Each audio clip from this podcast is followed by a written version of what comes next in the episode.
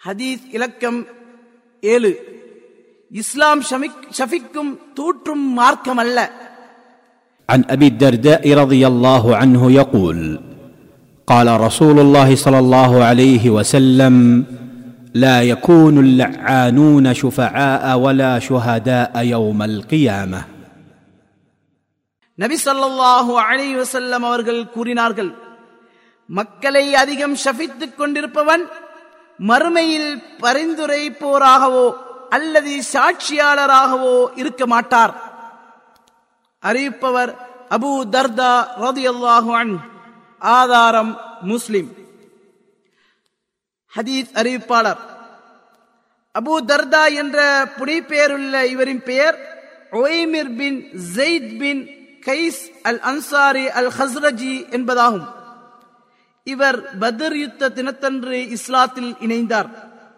இந்த உம்மத்தின் ஞானி என்ற ஞானி என்று அறியப்பட்ட இந்நபித்தோழர் சிரியாவில் அல் குர்ஆனை திறன்பட ஓதக்கூடிய காரிகளின் தலைவராகவும் சிரியாவில் நீதிபதியாகவும் திகழ்ந்தார்கள்.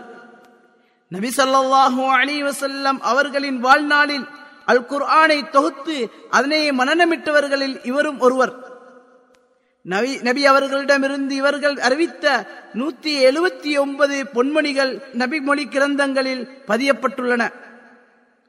உஸ்மான் ரதியல்லான் அவர்கள் கொல்லப்பட்ட மூன்றா மூன்று ஆண்டுகளுக்கு முன்னர் தனது எழுபத்தி இரண்டு வயதில் ஹிஜ்ரி முப்பத்தி ஒன்று அல்லது முப்பத்தி இரண்டில் இவர்கள் மரணம் எய்தார்கள். ஹதீஸிலிருந்து பெறப்பட்ட பாடங்கள். ஒன்று இந்நபிமொழியின் விளக்கம் பற்றி பல கருத்துக்கள் கூறப்பட்டுள்ளன. ஒன்று அவர்கள் இவ்வுலகில் சாட்சியாளராக இருக்க மாட்டார்கள். எனவே அவர்களுடைய இப்பாவ செயலுக்காக அவர்களிடமிருந்து சாட்சியங்கள் ஏற்கப்பட மாட்டாது. இரண்டு அவர்கள் அல்லாஹுடைய பாதையில் ஷஹீதாக்கப்படும் பாக்கியத்தை இழந்து விடுவார்கள்.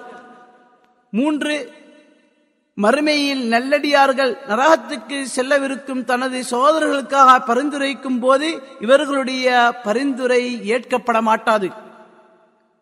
இரண்டாவது பிரயோஜனம் அடுத்தவர்களை சவித்து சபிப்பது பற்றி இந்நபிமொழியில் கடுமையான எச்சரிக்கை வந்துள்ளது. ஏனெனில் அது மதிக்கத்தக்க கண்ணியமான நற்குணங்களில் கிடையாது. மூன்று இஸ்லாம் என்பது மற்றவர்களை தோற்றும் ஷஃபிக்கும் மார்க்கம் அல்லாது இரையச்சம் நன்மையில் ஒருவருக்கொருவர் உதவி புரியும் மார்க்கமாகும்.